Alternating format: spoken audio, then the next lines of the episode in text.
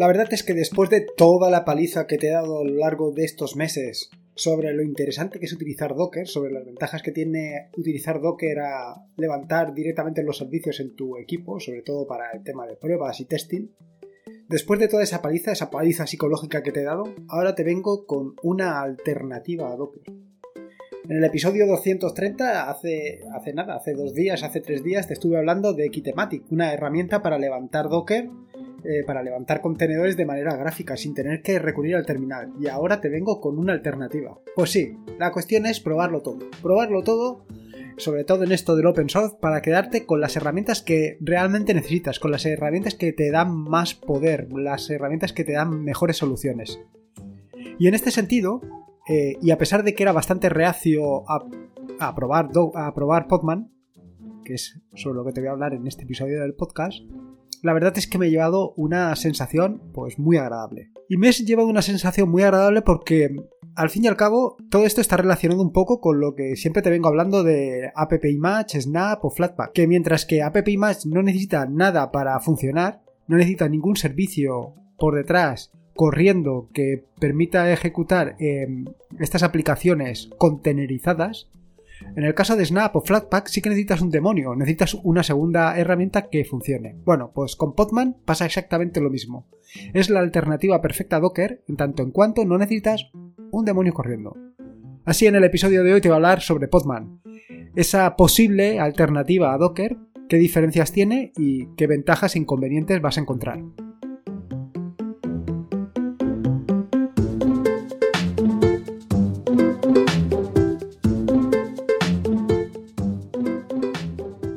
Soy Lorenzo y esto es Atareado.es. Este es el episodio número 231, un podcast sobre Linux y Open Source. Aquí encontrarás desde cómo disfrutar al máximo de tu entorno de escritorio Linux hasta cómo montar un servidor web, un proxy inverso, una base de datos o cualquier servicio que puedas imaginar, ya sea en una Raspberry, en un VPS o en cualquier servidor. Vamos, cualquier cosa que quieras hacer con Linux, seguro seguro que la encontrarás aquí.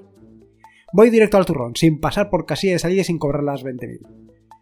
¿Qué es Podman? ¿Y es realmente Podman la alternativa a Docker? Bueno, empezamos por el principio. ¿Qué es Podman? Bueno, se trata de una herramienta para crear y mantener contenedores. Sí, lo cierto es que en el mundo de los contenedores hay algo más allá de Docker. Si Docker podemos decir que pasa exactamente lo mismo que nos pasa con los yogures y con Danone, que muchas veces eh, asimilamos el nombre realmente el nombre de una marca comercial al nombre del producto. Y no es así. Pues con el tema de Docker y el tema de los contenedores pasa exactamente lo mismo. Hay más allá de más allá de Docker. Hay contenedores más allá de Docker y puedes trabajar perfectamente con otras alternativas como puede ser Podman.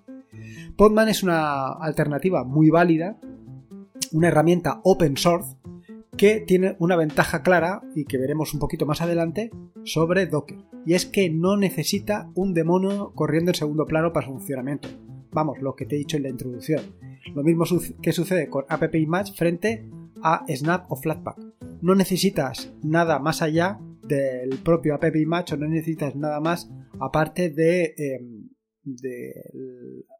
el propio binario de Podman para ejecutar un contenedor pero ese binario no va a continuar en funcionamiento, sino que simplemente se va a encargar de levantar el contenedor y punto.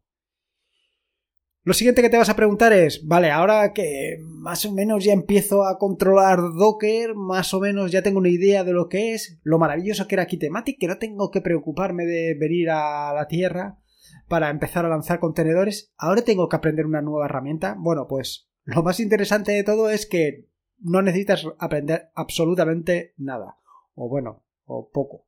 Quiero decir que si ya conoces Docker, si ya tienes unas nociones básicas de cómo funciona Docker, cómo puedes descargarte una imagen, cómo puedes levantar un contenedor o tumbar un contenedor, si conoces un poco esas herramientas, no tienes más que utilizar un alias. Un alias de Linux que sea alias Docker igual a Podman y ya puedes correr cualquier contenedor con Podman igual exactamente que lo corrías con Docker. Una ventaja, ¿no? No tienes que aprender absolutamente nada. Y esto para mí es una de las grandes ventajas. Y precisamente es lo que ha, digamos, retirado todos esos temores que tenía de enfrentarme a Podman, de tener que aprender todo un nuevo conjunto de instrucciones o todo un conjunto de comandos para poder eh, volver a utilizar una herramienta que gestione contenedores. Olvídate. Con Podman, lo mismos, eh, los mismos comandos, los mismos, el mismo conjunto de herramientas e instrucciones que estabas utilizando para gestionar tus contenedores con Docker, lo puedes utilizar exactamente con Podman. Simplemente tienes que cambiar Docker por Podman.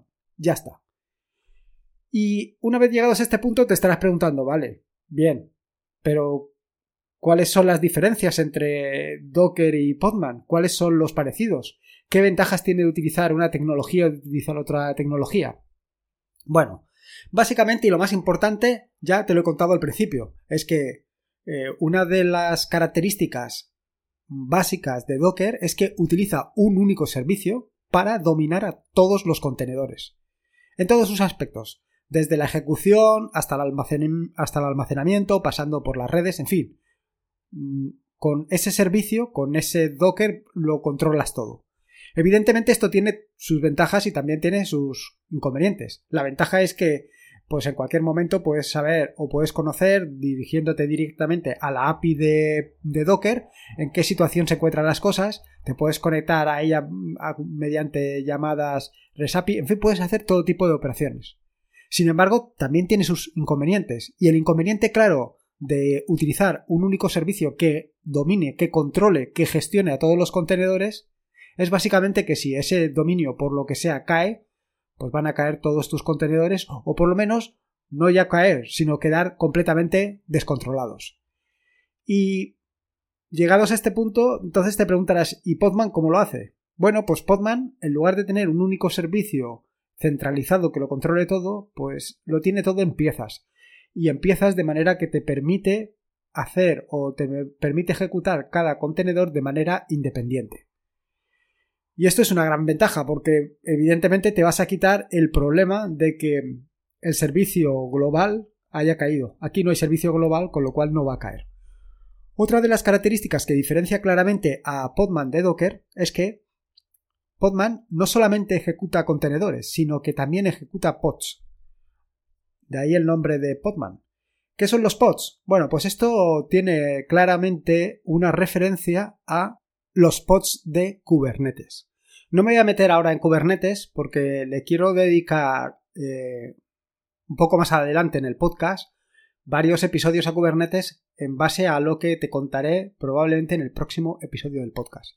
Pero vamos, te tienes que quedar con aquello de que, bueno, pues gestiona dos, dos tipos de, de piezas, contenedores y pods. Pero no solamente esto, sino que además tiene otra característica que resulta realmente interesante.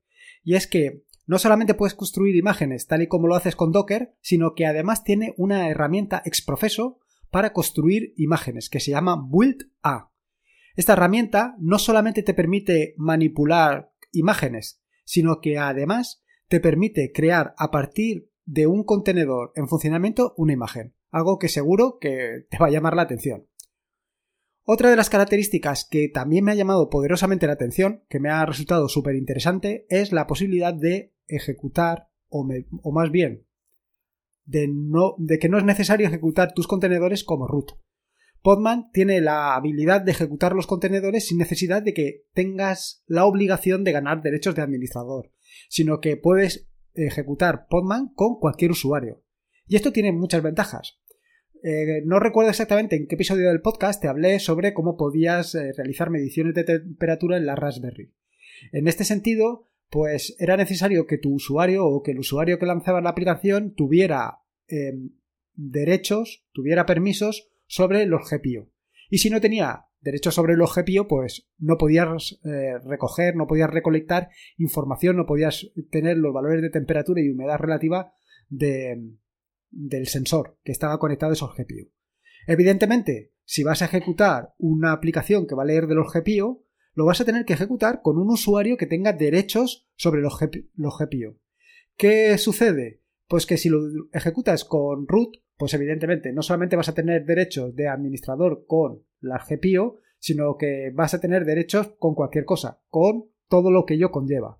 Sin embargo, puedes ejecutar un determinado contenedor con un usuario que tenga permiso sobre el GPU utilizando Podman. Y esto es otra de las características realmente interesantes. No solamente esto, también es posible integrar Podman con systemd. Y esto es algo a lo que seguro que hay que sacarle ventaja, seguro. Y por último, y no menos importante, no todo van a ser ventajas, también tiene sus inconvenientes. El primero de los inconvenientes de Podman es que es mucho menos conocido que Docker. La comunidad de Docker es muchísimo mayor que la comunidad de Podman. Con lo cual, pues el apoyo que puedes tener de la comunidad de Podman, pues evidentemente va a ser más reducido. Pero no solamente el apoyo, también, evidentemente, todas las herramientas que rodean a Podman. Eh, hay un ecosistema brutal de herramientas que dan soporte a Docker o que están basadas o que utilizan Docker para su funcionamiento. Sin embargo, con Podman, pues evidentemente menos conocido, menos soporte, menos herramientas.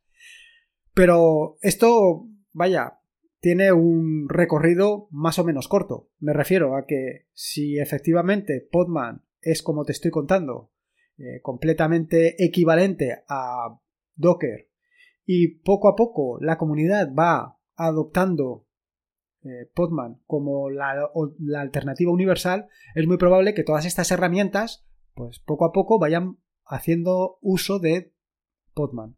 No solamente es eso, es que como te he comentado anteriormente, prácticamente son equivalentes. Con el tema de las herramientas que utilizas para gestionar uno o gestionar otro, eh, simplemente lo que estás cambiando es el nombre del principio. Ya te he dicho que con un alias puedes resolver perfectamente la mayoría de las, de las situaciones. Con lo cual, pues mm, este recorrido que te digo va a ser muy corto. Yo creo que se van a adaptar muy rápidamente al uso de, eh, al uso de herramientas como puede ser precisamente eh, Podman. Por ejemplo, una de las herramientas que podrías echar en principio en falta en el uso de Podman es Docker Compose. Sin embargo, ya existe una alternativa a Docker Compose para Podman, Podman Compose, que hace exactamente las mismas operaciones. Con lo cual, poco a poco todo esto em, pues va acercándose, va atrayendo más al usuario de Docker a Podman. Otra de las herramientas que actualmente no existe para Docker es eh, para Podman es mm, Swarm. Tienes Docker Swarm, pero no tienes Podman Swarm.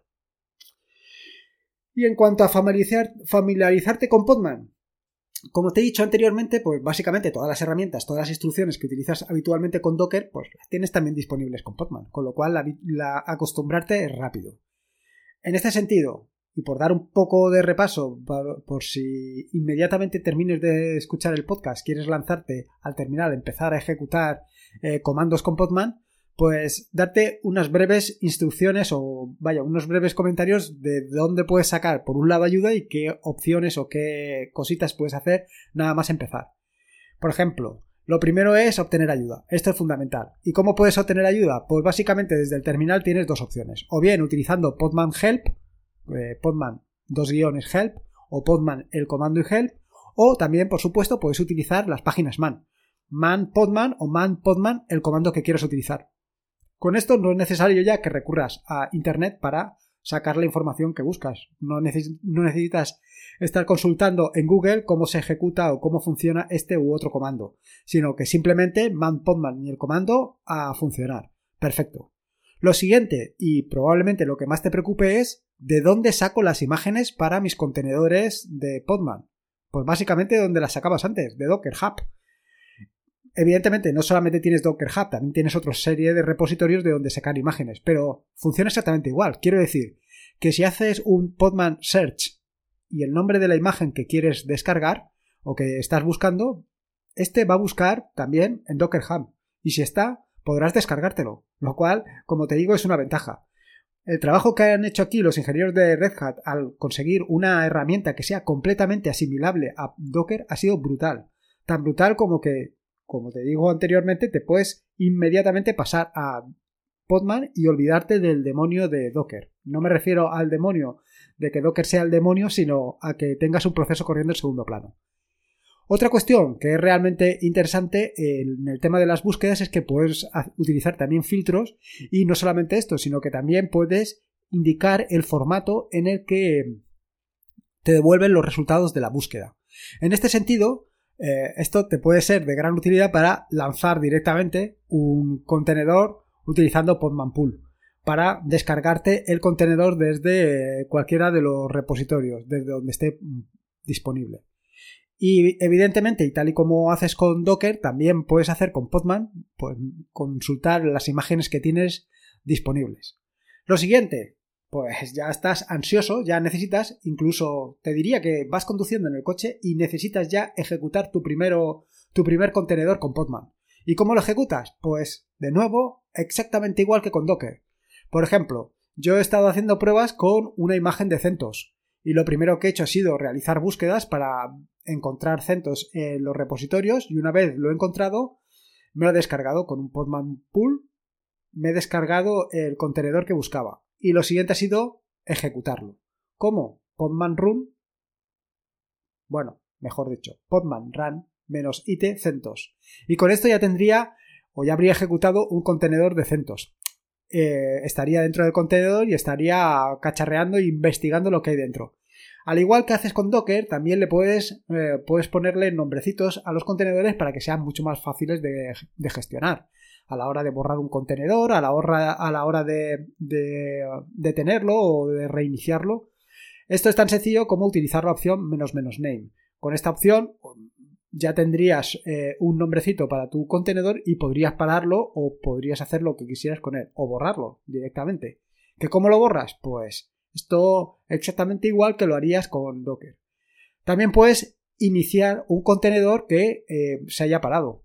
Para ello simplemente tienes que utilizar podman start -ia centos. De esta manera reiniciarías el contenedor que habías detenido anteriormente o que se había parado al salirte del contenedor. La siguiente pregunta que te vas a hacer es ¿qué contenedores tengo en marcha? ¿Cuáles tengo parados? ¿Esto es un follón? ¿No me aclaro? Pues evidentemente, Podman PS. Con Podman PS vas a listar todos los contenedores que estén en funcionamiento. Y para parar uno, o, perdona, y para saber los que no tienes en funcionamiento, es decir, para saber tanto los que tienes en funcionamiento como los que tienes parados, al igual que haces con Docker, de nuevo, Podman PS-A. Y con esto tendrías todo el listado de todos los contenedores que tienes en tu eh, equipo, tanto los que están en funcionamiento como los que están parados. Y por último, después de todas las pruebas que has hecho, eh, incluso que has llegado a parar el coche para ponerte a probar Podman, eh, lo siguiente es que habrás llenado tu equipo tanto de contenedores como de imágenes. Ha sido inevitable, no lo has podido resistir.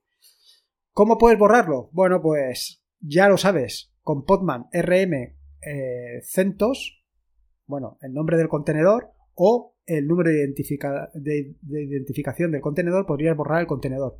Y lo mismo, pues para borrar las imágenes, en este caso con Podman RMI y el nombre de la imagen. Y con esto, pues básicamente habrías limpiado tu contenedor, tu contenedor, tu equipo, tanto de las imágenes que no utilizas, como de los contenedores que no utilizas o de lo que tú quieras. Por supuesto que también tienes a tu disposición la opción Prune, esta opción lo que te permite es tanto borrar las imágenes em, como los contenedores que no estás utilizando para absolutamente nada. Vamos, sería lo que eh, podrías denominar como una limpieza general de toda la basura que tienes en tu equipo. De toda la basura de imágenes y contenedores.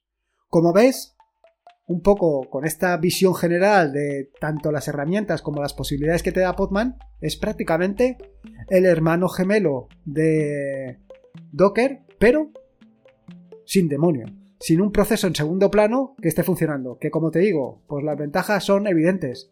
Ese, proceso nunca va a caer porque nunca está en marcha. La mejor manera de evitarte un problema es no teniéndolo. Y no teniendo este servicio, pues vaya, vas a tener una ventaja.